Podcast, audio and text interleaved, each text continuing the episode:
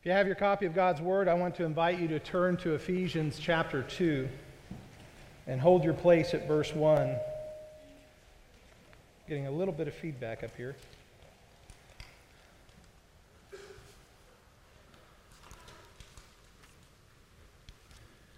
Before we read, I want to offer a few words of thanks. I want to thank the conference organizers, particularly Jeffrey and Haps, for Oh, and Braden, I'm sorry.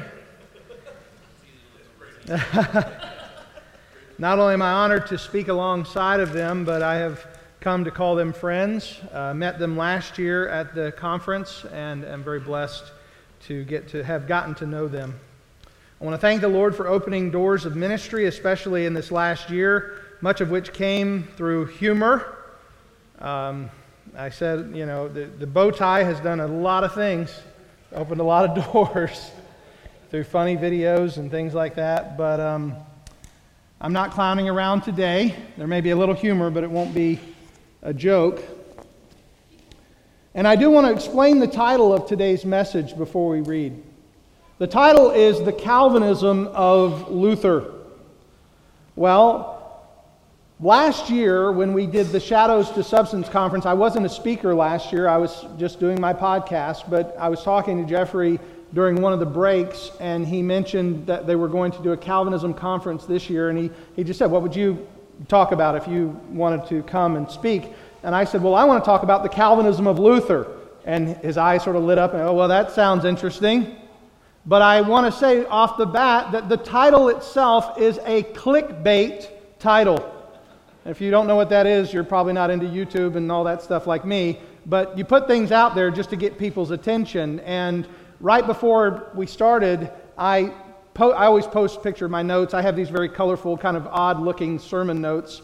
And um, I post pictures of them online. And the title by itself has already got a lot of people interested because they're first saying, Cal- Luther wasn't a Calvinist. I know. But you clicked right? Like, like, like that was the purpose. The entire title is anachronistic because when we talk about Luther, we're talking about someone who was born in 1483. And Calvin was not born until 1509. And I got to thinking about that in a sort of just comparative way. I was born in 1980. My daughter was born in 2011. Sorry, 2012. My wife's going to not be happy about that. Um, but but my daughter and I are about the same difference in age as Luther was to Calvin. And so to talk about the Calvinism of Luther is, is anachronistic.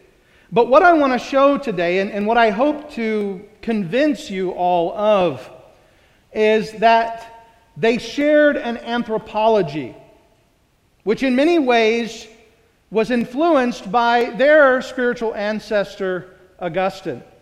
Now, Andrew has already talked about that some earlier today, and I'm going to seek to simply expand on some of what he has already said.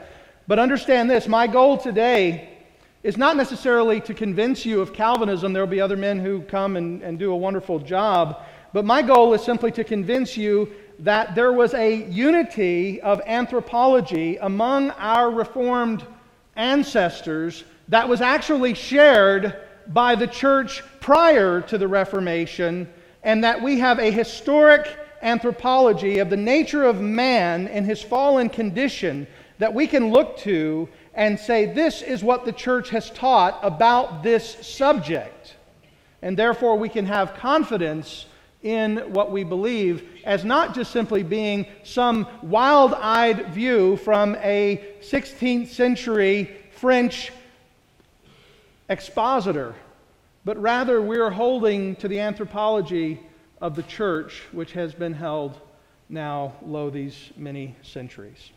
So, with that being said, I invite you to open your Bibles again. Stand. Well, I'm not in church. I, my church stands to read the Word. If you'd like to stand, you're welcome. But I'm going to read chapter two, verses one to three.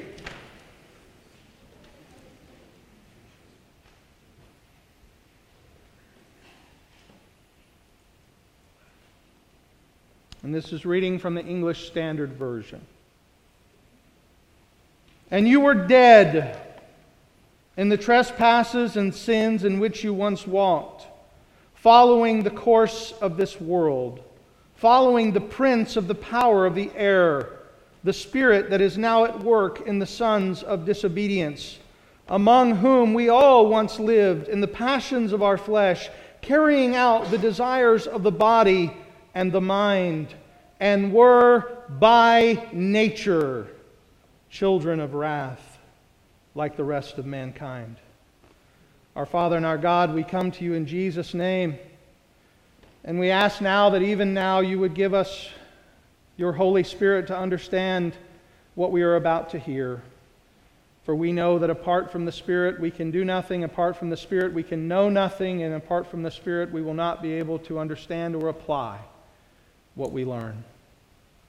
Lord, we are completely dependent upon you.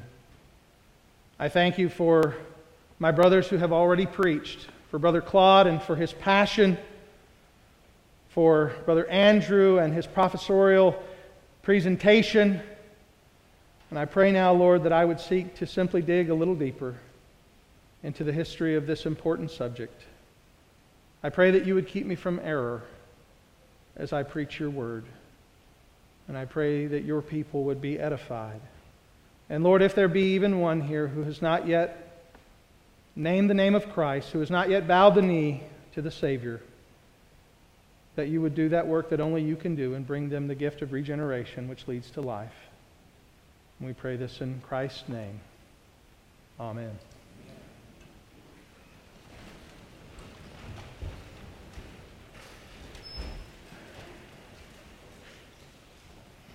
One person who I did forget to thanks uh, or to give thanks to uh, as I was thanking Haps and, and Braden and, and Jeffrey, I want to thank Dr. White, who is here with us. Um, Dr. White has been very helpful over the years in being an instructor and friend to me, and I'm very grateful for the times that I have gotten to spend with him, even the awkward times where I've sat and watched him eat. So, if you don't know that story, I'll be happy to tell you later. So, I want to share with you some dates that are important. I've already given you one, and that was 1483. If you're familiar with the old tune about Columbus in 1492, Columbus sailed the ocean blue. Well, about a decade before that, Martin Luther was born in 1483. And then in 1505, as he was returning home from university, he was caught in a storm. And in that storm, as many of you probably know who are somewhat familiar with Luther's life, as he was caught in that storm, he thought he was going to die. And so, in the moment where he thought his life was going to come to an end, he found himself afraid. And so he called out not to God or to Jesus, but rather to St. Anne. And he said, St. Anne, if you save me, I will become a monk, much to the chagrin of his father, who had paid for him to go to university and get an education. Well, it was a few years later he did become a monk, and in 1517 he published what became known as the 95 Theses.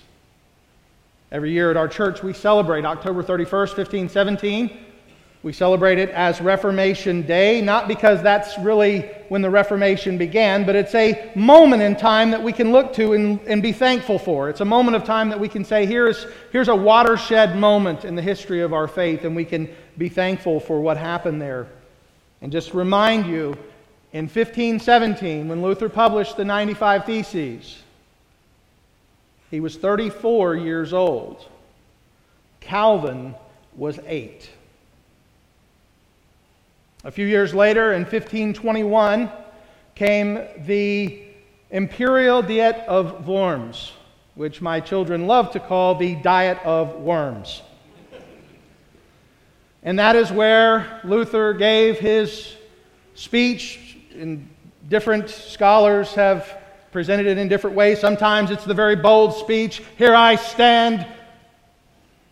And some say he was more reserved. Here I stand. I can do no other. God help me. Amen. And I would imagine that may be fairly accurate, understanding that it was only, as Andrew mentioned earlier, only a century before that Jan Hus at the Council of Constance was condemned for some of the very things that Luther had taught and was not given the safe passage that he was promised, but rather was taken out and was burned. Luther, knowing what could happen and potentially would happen, still stood for truth. And Luther said a lot of things that I disagree with, and much of his theology I would repudiate, but on the core issues of the faith, I believe we stand together, and I will say this Luther is my hero, not because he was perfect, but because he took a stand for the Word of God. Certainly, many other dates could be mentioned in the life of Luther,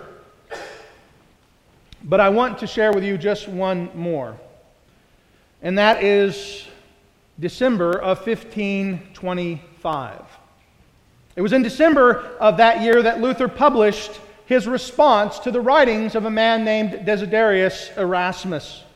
Erasmus had written a work on the freedom of the will, de libero arbitrio, which means of free will. Luther responded with de servo arbitrio, on the bondage of the will. This would become to Luther such an important work that later in his life, when he was talking, or rather, excuse me, writing a letter to Wolfgang Capito, he said he saw no other of his writings other than the bondage of the will and the catechism that was worthy to continue to be published. This is amazing considering the voluminous amount that Luther wrote.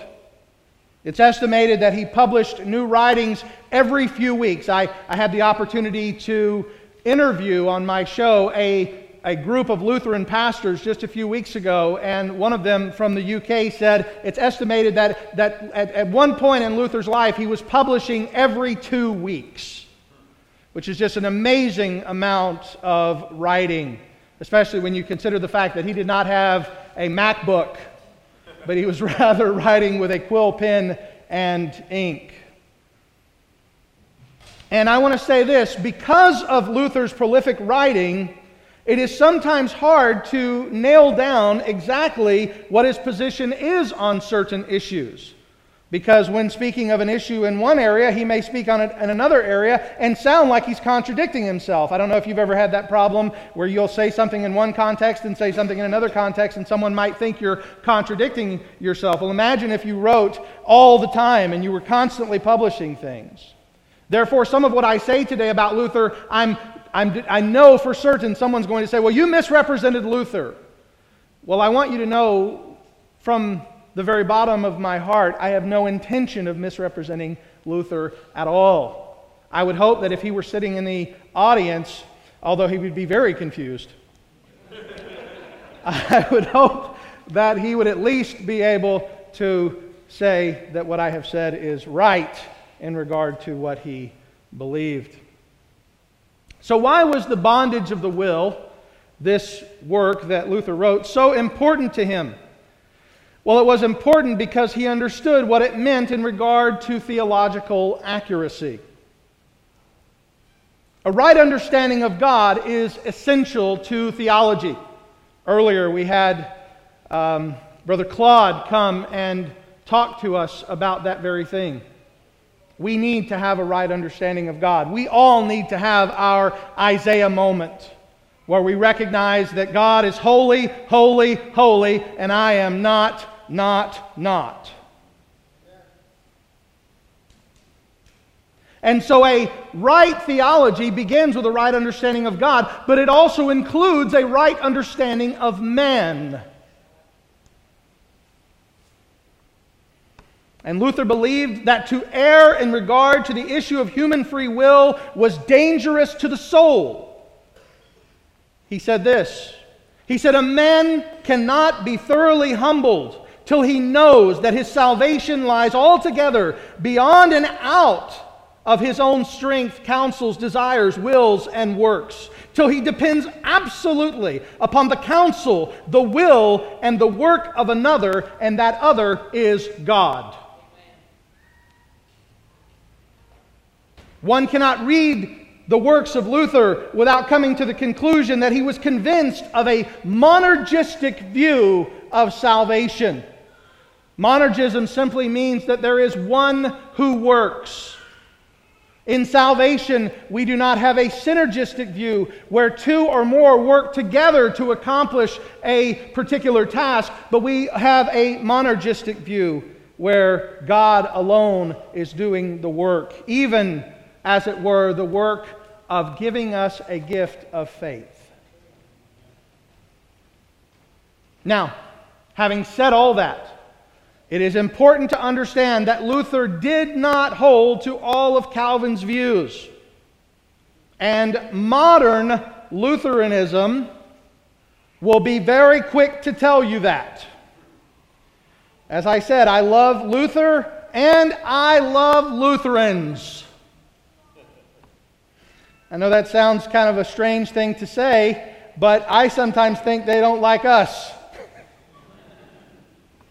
I make jokes about that with Hans Fiene, who's uh, the, the guy from Lutheran Satire. He is a wonderful uh, brother in the Lord, but I tease, I say, I say, we like you guys, but y'all don't like us.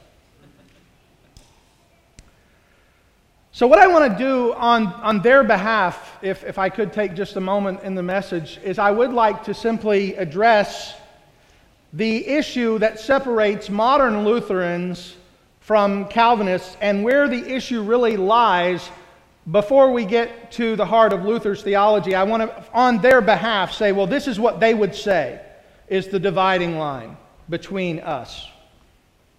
And they would say that the reason why they reject Calvinism is because of double predestination.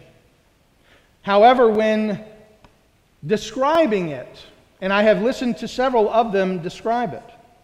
When describing it, it seems as if they are defining double predestination as something called equal ultimacy, which means that God does the same positive act in election that he does in reprobation. That God expresses the same amount of uh, power in damning someone that he does in saving someone. That's equal ultimacy. And by the way, that is not what Calvinists should believe.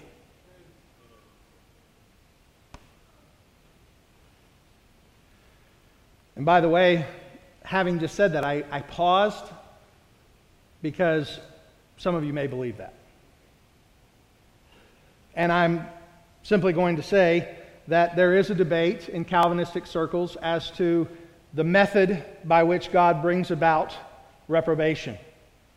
But I am convinced that reprobation is an act of passing over or preterition, not an act of creating evil in the heart, because the evil is already there.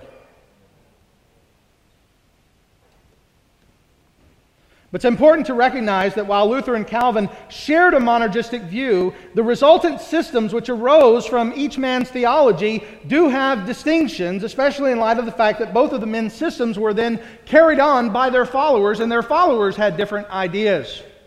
Of course, Calvin was succeeded by Theodore Beza and Luther by Melanchthon, and both of them put their own thoughts into the systems. But if you were to ask a Lutheran, and, I, and, this is actually, I'm going to quote now from the pastor of Holy Cross Lutheran Church. He has his own YouTube page. He does an Ask the Pastor uh, uh, series on his YouTube page. And this is what he says in regard to the difference between Calvinism and Lutheranism in regard to election. He says this. And by the way, I, I, I asked Hans if this was right, and he said yes. So if it's wrong, y'all get on to Hans and not me. I hope it's okay that I told y'all that. no, I got with him beforehand. I said, hey, I'm going to say this. Is this right? Does this, does this rightly reflect what you believe? And he said, yes. God elects men to salvation in view of Christ's merits, which are only received by faith. God didn't elect anyone by an absolute decree, but He only elected people in view of Christ and His merits, and Christ is only apprehended by faith. We don't add faith as a cause of election, we add it because it's simply part of the order God has established. No one is considered in Christ in the Scriptures unless by faith. This does not answer the question of why some and not others, because faith is a work of God in man's heart, not of man. All this does is simply acknowledge that the Scripture teaches and defends against the Calvinism or the Calvinian absolute decree. Now, that was a long sentence, so let me see if I can help you make sense. They don't like the word decree. They don't. They don't like the idea of double predestination, but they have to admit that faith is a gift, and they have to admit that the faith that is a gift comes from God and that it's not wrought in the hearts of men because they share the anthropology that Calvin shared. They recognize man's deadness in sin, his inability to do anything good toward God, and yet at the same time, they know that not all men have faith, and so they have to leave it there and simply say, We're not going to go any further. God has elected, He has predestined, but He has not predestined anyone to hell. And therefore, in my, and this is going to sound a little unfair, I love them to death, but in my estimation, they want to have their cake and eat it too. And that's the meanest thing I'm going to say all day, is I think they want to have their cake and eat it too. They want to be able to say God elects, but not to hell. God doesn't choose who's going to hell, He just chooses who's going to heaven. Well, that's having your cake and eating it too. And sometimes we're accused of the other side. We're accused of being overly logical. And they, oftentimes they will appeal to mystery. Well, well, these things are left to the mystery of God. And that's their language, not mine. That's a language that they use. And therefore, this is where the challenge comes in. But again, my only point in all of this is to simply say that both of us are starting at the same point, and that's man has an absolute inability to do any of this on his own. Even modern Lutherans will say, man cannot come to faith apart from a work of the Spirit of God in his heart, where the Spirit gives him that faith. You see, that's the key. That's what brings this together. That's the unifying anthropological understanding. So, again, even in affirming against the Calvinistic view of predestination, they still affirm that faith is a work of God, not something that is brought about by man. And this is where Luther and Calvin's anthropology converge. And the bondage of man in sin and the inability of man to believe apart from God's grace. Now, with that being said, I want to now share what three things I believe are most consistent between Calvin and Luther in regard to this teaching? So, if you're taking notes or you want to write something down, this might be the point where you would pull out your pen because I'm going to give you three thoughts to consider. These are the consistencies in anthropology that we find between Luther and Calvin. I'll give you the three if you want to write them down, and then we'll go through each one of them. Number one, they both affirmed emphatically the doctrine of original sin. Number two, they both rejected absolutely the concept of free will. And number three, they both affirmed salvation sola gratia, which is the Latin for by grace alone. Now, with those three ideas, I want to now lead you through a few thoughts that they have written. And I'm going to read from Calvin's Institutes. I'm going to read from The Bondage of the Will, and um, also I'm going to read a, a, short portion of a book that because what's interesting is Luther and Erasmus had his Luther had his debate with Erasmus over the freedom of the will. Well, Calvin also had a writing which was a debate against a man named Al, Albert Pighius, and Albert Pighius had written uh, uh, on this subject, and Calvin wrote against him.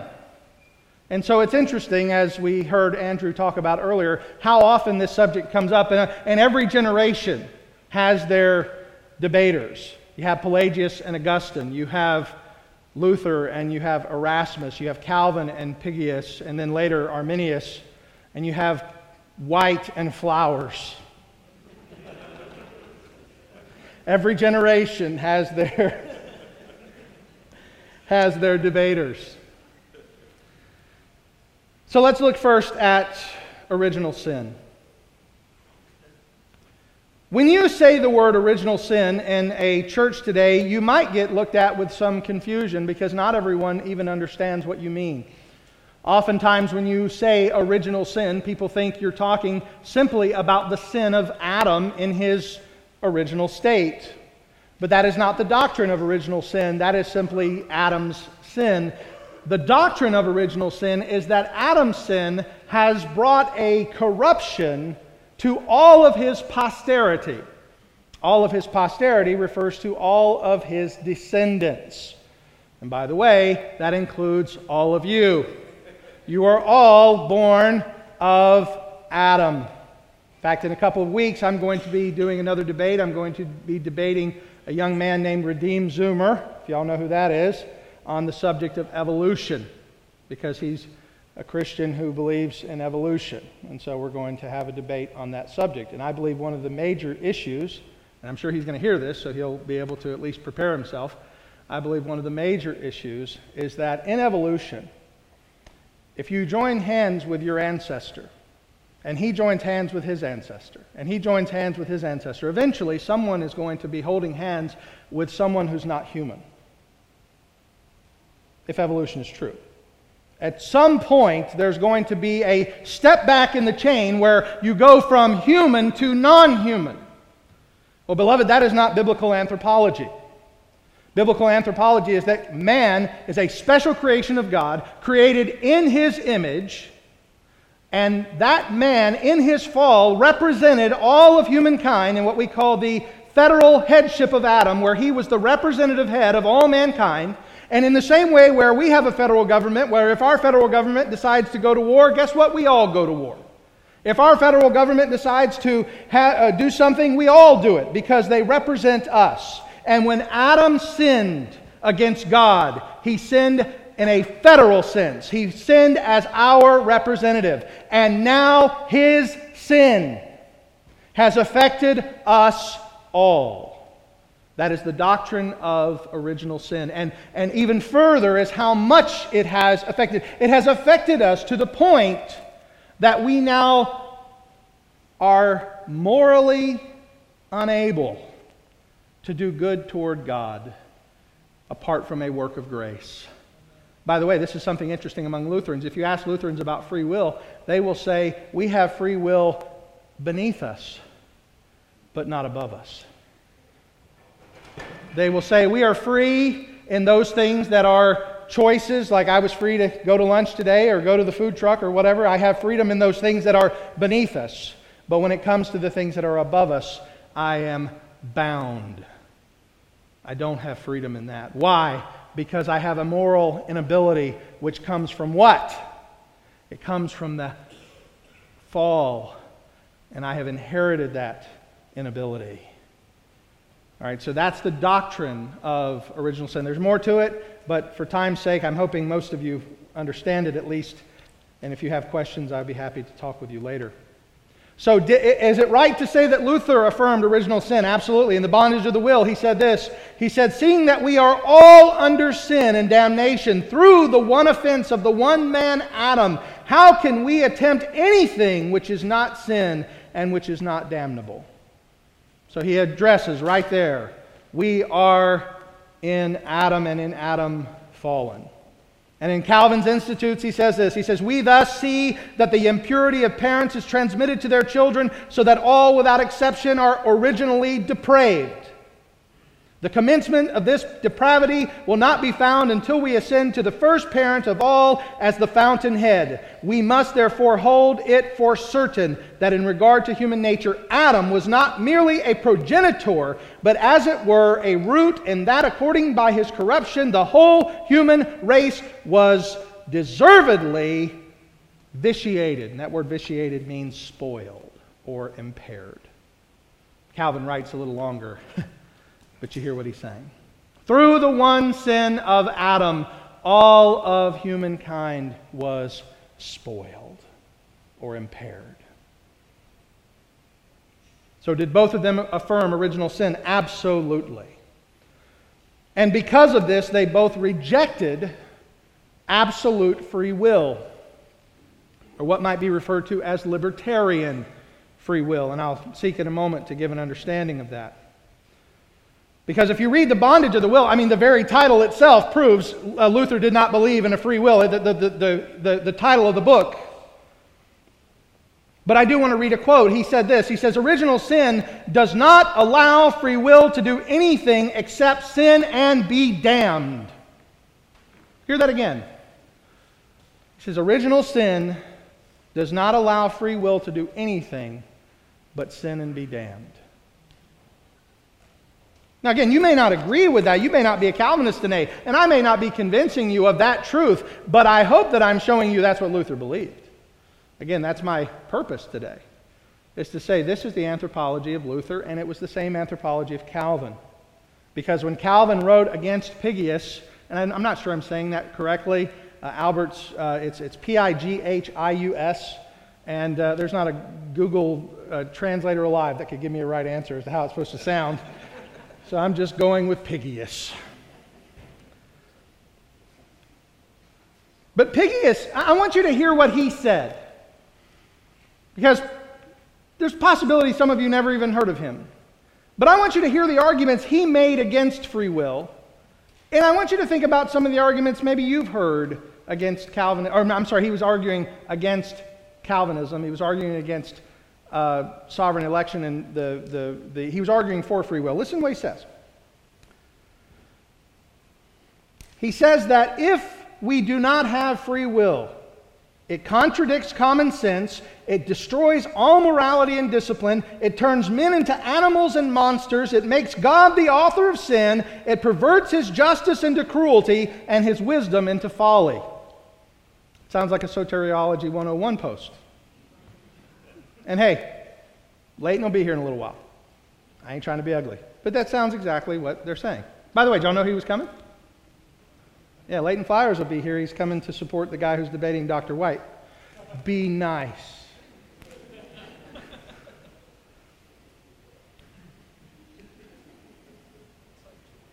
What's that? Well, well, yeah. Calvin responded to Pighius's work much more eloquently than Luther responded to Erasmus.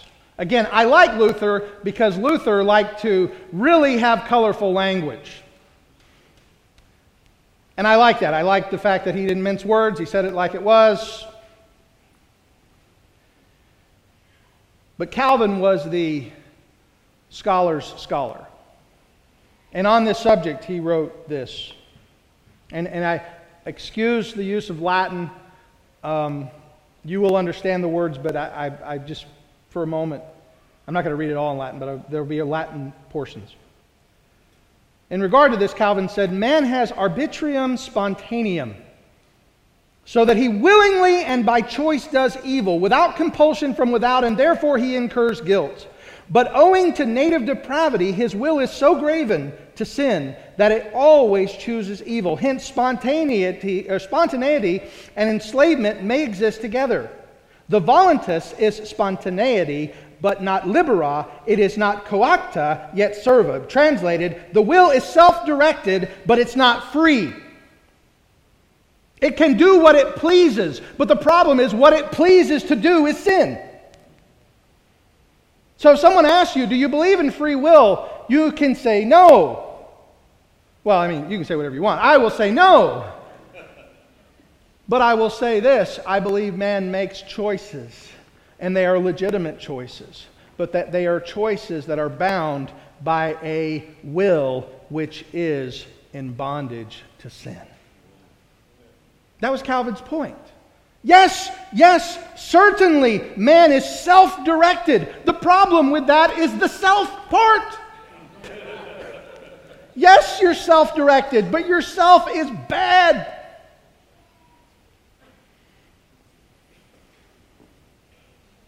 The will does what it wants, but until it is liberated by the Spirit of God, it will not want the things of God. Isn't that very similar to what I just said about Lutherans today who say we can do, we are free to things below us, but we are not free in things that are above us? See, there is more commonality between Calvin and Luther maybe than we like to admit. Yes, they differed on the table. Yes, they differed in many other areas. But on the issue of anthropology, on the issue of the nature of man and sin, there was much agreement.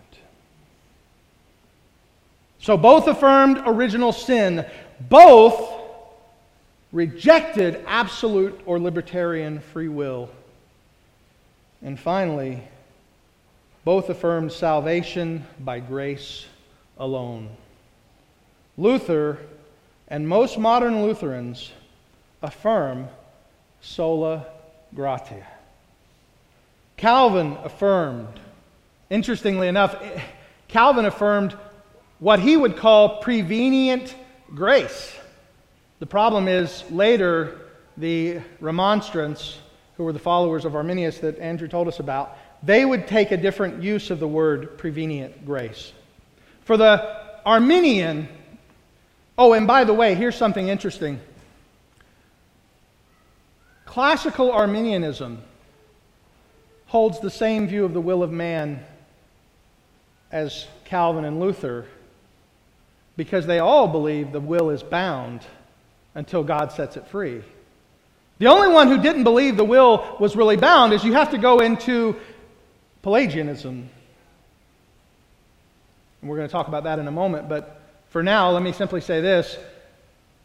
Arminians believe in the bondage of the will in the sense that they believe that God has to do something. The difference is they believe God has done that for everyone, and he has preveniently graced everyone, or as I think Dr. White was the one who said peanut butter, like he smears it on everything. Maybe is that yes? Like, like it just sort of goes on everybody, and grace sort of goes everywhere, and doesn't save anyone, but rather makes men savable.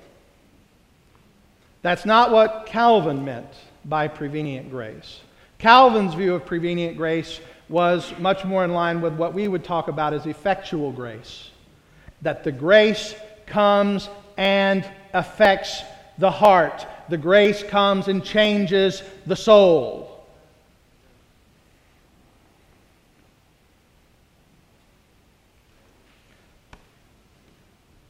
Calvin said this Conversion is the work of God alone. Now, could that be the sixth sola? No, it's not necessary because it's already in there. Because if you affirm salvation sola gratia, you are affirming that conversion is by God alone. Because you're, confer- you're affirming that it has to be by grace. It cannot be a cooperative thing, it is by grace alone. Therefore, if you affirm the five solas in their intention, not in some odd reinterpretation. But if you affirm the five solas in their intention, you will affirm a monergistic regeneration. Calvin said this he said, The will is prepared by the Lord. The will is prepared by the Lord. So, this is the issue. We have these two men, these ancestors in the faith, Luther and Calvin, a generation apart. They came to some different conclusions about various things, but on this issue they were in agreement. They were consistent. And why? Why were Luther and Calvin consistent? One is because they had a common scriptural commitment. They were both committed to Scripture. Both were masters of the languages. The heart that beat within them was the heart of sola scriptura. They both applied similar hermeneutics and therefore came to similar conclusions. Even though they debated a little bit about what is means. Lord's table, this is my body. Nobody? Okay. A little bit of debate there. Sorry, that was inside. That was inside baseball. Sorry. they had a common scriptural commitment, but they also had a common theological heritage. And I want to say this: our opponents in this debate today will often look to what I'm about to say as the problem, but I look to it not as the problem, but as a positive thing. Because I am willing to say that yes, Luther and Calvin had a tremendous theological influence from one who came a thousand years before them, and his name was Augustus. I'm sorry, Augustine. Yes, Augustine did influence Calvin and Luther. If you read their writings, you can come to no other conclusion. And the problem with that, for some, is that they will argue that Augustine himself introduced many theological novums, many new theologies into the church. And they will say that no one before him believed in original sin, no one before him believed in the fallen nature of man to the point where he was unable to do these things. I was appreciated what Andrew said earlier about the fact that the first three or four hundred years of the church were more invested in the debate over Christology than anthropology. That does not mean that they didn't discuss it or talk about it, but certainly the major councils within the early church and the writings of the early church did deal a lot with the person and work of Jesus Christ. And it was those issues with Pelagius that brought about the systematization of Augustine's theology. But again, if we look historically, history has sided, the church has sided with Augustine, not out of fear, not out of having been coerced, or not out of having been fooled,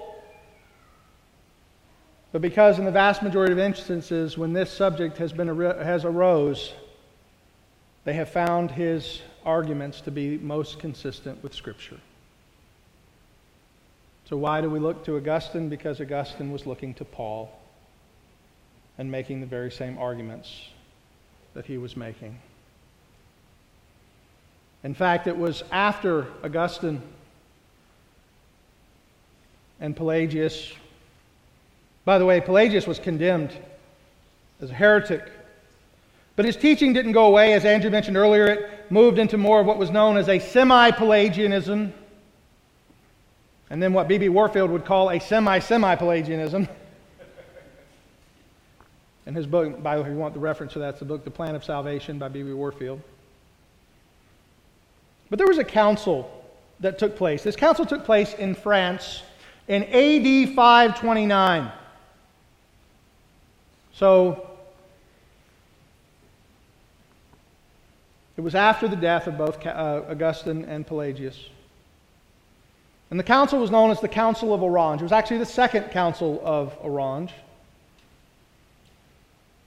And they established 25 canons of teaching. Now, this was not an ecumenical council. This was not a council that we would look to like the Council of Nicaea or Chalcedon or any of those. This was a more local council, but yet at the same time, they knew there was an important issue with which to deal, and the issue was how do we understand the nature of man? How do we understand our anthropology? And understand, this is a thousand years before Luther wrote The Bondage of the Will. There are 25 canons. I don't have time to read them all to you, and I'm sure you wouldn't want me to if I did. But I do want to read to you one of them, the first one. And by the way, I don't agree with everything that the Council of Orange decided. So if you come to me later and say, oh, well, they said this about baptism or this about this, yes, I'm not saying it was perfect. But what I'm showing here is a consistent anthropology through history, right? That's my point. And I want you to hear what was written in 529 if anyone denies that it is the whole man that is both body and soul that was changed for the worse through the offense of Adam's sin, but believes that the freedom of the soul remains unimpaired and that only the body is subject to corruption, he is deceived by the error of Pelagius and contradicts the Scripture. So, again, why did Calvin and Luther agree? Was it because they had been unfortunately influenced by the bad teaching of Augustine, or was it because this teaching is what the Scripture teaches and the people of God have recognized it down through the ages? My argument is simple. I believe that history bears out what we believe about the nature of man. Does it raise questions? Absolutely. Do we have to wrestle with tensions about freedom and responsibility? Absolutely. But when we begin to give these things up, when we begin to say, well, maybe these things don't matter, we open ourselves up to so many other dangerous things, so many other dangerous heresies.